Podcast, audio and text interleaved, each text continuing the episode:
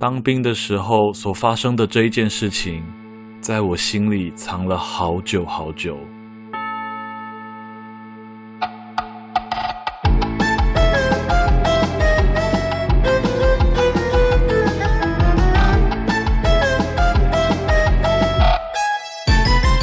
欢迎收听《鬼岛电波》，我是阿娇。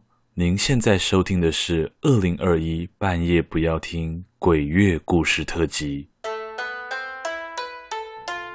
老先生的竹藤椅，这是发生在阿娇我自己服兵役期间所发生的灵异故事。当时担心引起同梯兄弟们的恐慌，所以一直把这件事情留藏在心底。我自己也稍微想了想。或许时间够久了，也该趁着这一次的鬼月故事特辑，和大家分享这件阿娇我自己亲身经历的故事。虽然没有到很恐怖，不过当时我是真的吓了一跳。由于阿娇我服的是替代役，因此在接受成功岭的受训，通过第二阶段的训练与考试之后，我被分发到了位于台北的一处养老照护机构服役，负责协助失智专区的行政事务。园区的规划非常简单，总共有八栋建筑物，大概分为前面的区域和后面的区域。那前面的区域是新建的五栋住户大楼，那后面的区域分别是行政大楼、中正礼堂，还有一栋旧宿舍。其实，在刚进这个单位的时候，我有仔细的巡视了一下这个环境。本来以为，诶，我觉得一切都还蛮 OK 的，直到我经过了旧宿舍。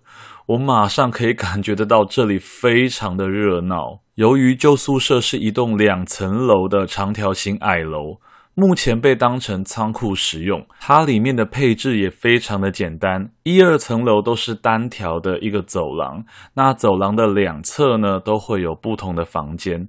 整栋大楼的最左边跟最右边分别有各一个楼梯，可以通往一二楼这样子。可能是因为之前有许多的长辈在这里往生的关系，有非常多的长辈的鬼魂都聚集在这里，大多都是在楼道内后看着特定的方向站着不动，真的是宛如一栋天然的鬼屋诶。因此，我到达单位之后，我就慎重的告诉我自己，就是你没事不要到旧宿舍这附近来晃晃，因为里面实在是太复杂了。在我服役的期间呢，我们本来都是住在前面区域的一栋住户大楼里面的一个小区块，那是一个非常舒适又明亮宽敞的地方。那为什么阿娇我会说本来呢？因为当时申请入住的爷爷奶奶实在是太多了，因此单位就决定把所有的役男调回旧宿舍住，以腾出新的空间给新的住民。啊、现在想想，这个大概是当兵期间最让众人晴天霹雳的消息了。一群异男们一看到这个残破又肮脏的旧宿舍，真的有一种无力的崩溃感。诶，不仅有堆积如山的灰尘跟垃圾，不良的排水系统，还有跳蚤、老鼠等等害虫的问题，这一切都让我们觉得好像突然掉进地狱一样。而且，如果这时候我再跟大家说这里有鬼，那我不就是千古罪人吗？就是雪上加霜。所以我就想说，就算了，先就是稍微再观察看看。很无奈的是，这个旧宿舍里面的鬼魂看到异男们的到来，好像都不太友善。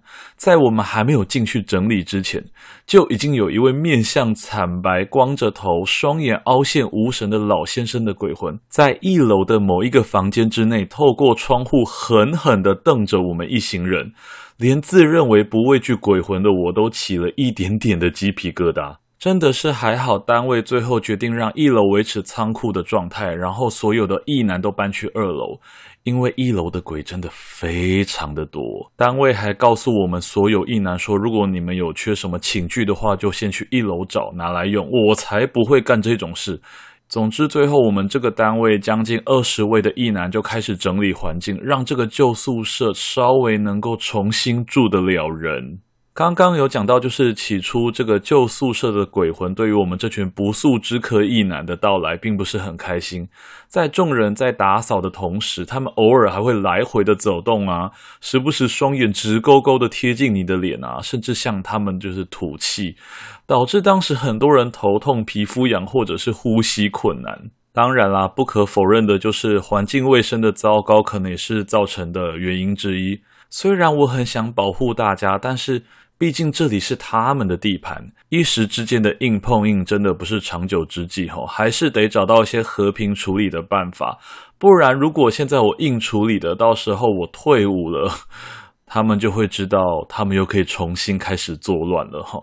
因此，最后就是还是要让他们意识到这里即将有人常住，也让鬼魂们重新去选择新的居住位置。于是几天之后，随着异男们的迁入，所有的鬼魂全部都很认命的移动到了一楼的仓库内。平常他们都会待在一楼的仓库里面啊，或者是站在一二楼的交界的，就是那个楼梯平台上，看着上下楼的异男啊，然后住在一二楼的彼此井水不犯河水。原本以为一切都是安定无事，直到搬入不久的某一天下午，发生了一件事情，引起了后续可怕的蝴蝶效应。某一天的下午，哈，正当我要回宿舍休息的时候。突然看见有一群的老人的鬼魂，全部都安静地站在一楼某间房间的外面，而房间内传来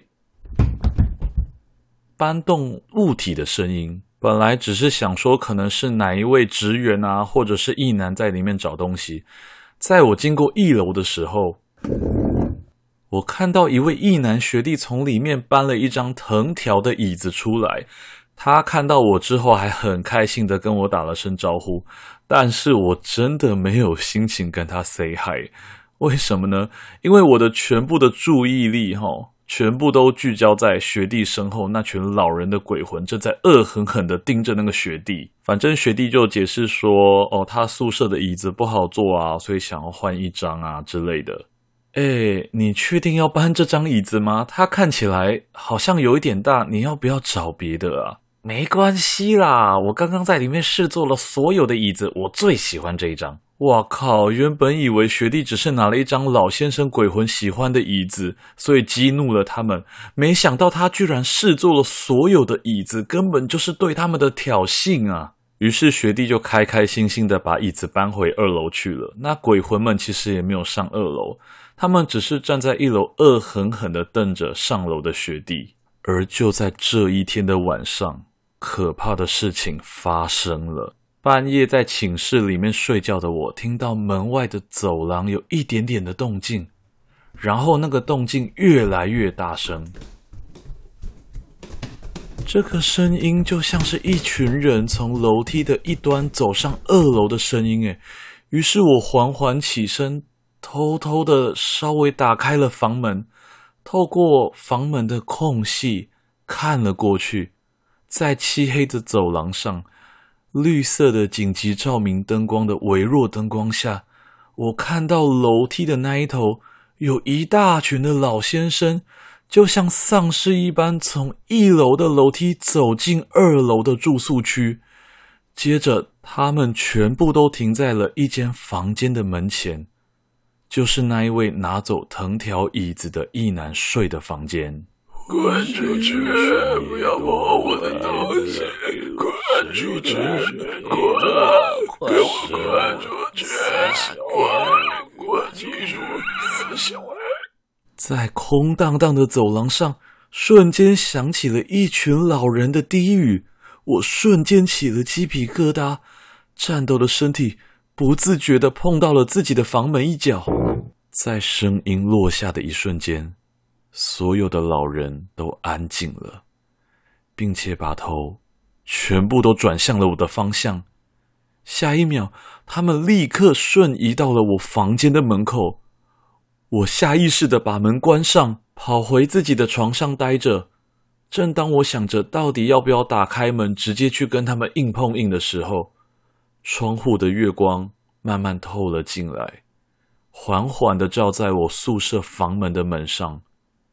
这个时候，有一张老人的脸渐渐穿透房门，就像在门上浮出了一张脸一样，脸向着正在床上的我看过去。叫那臭小子把我的藤椅还给我！说完，便消失不见了。走廊上的压抑气息也消失了。隔天早上，我遇到了那个异男。他说他昨晚做了噩梦，梦到有一个老先生掐着他的脖子，讲着他听不懂的话，害他整晚都睡得不够好，感觉耳朵里一直有好多人的声音。为了怕他会害怕，我并没有把昨天晚上的事情告诉他。我只是听完之后，淡淡的说了一句：“我觉得那张椅子你还是放回去吧，要不要我再帮你找张新的？”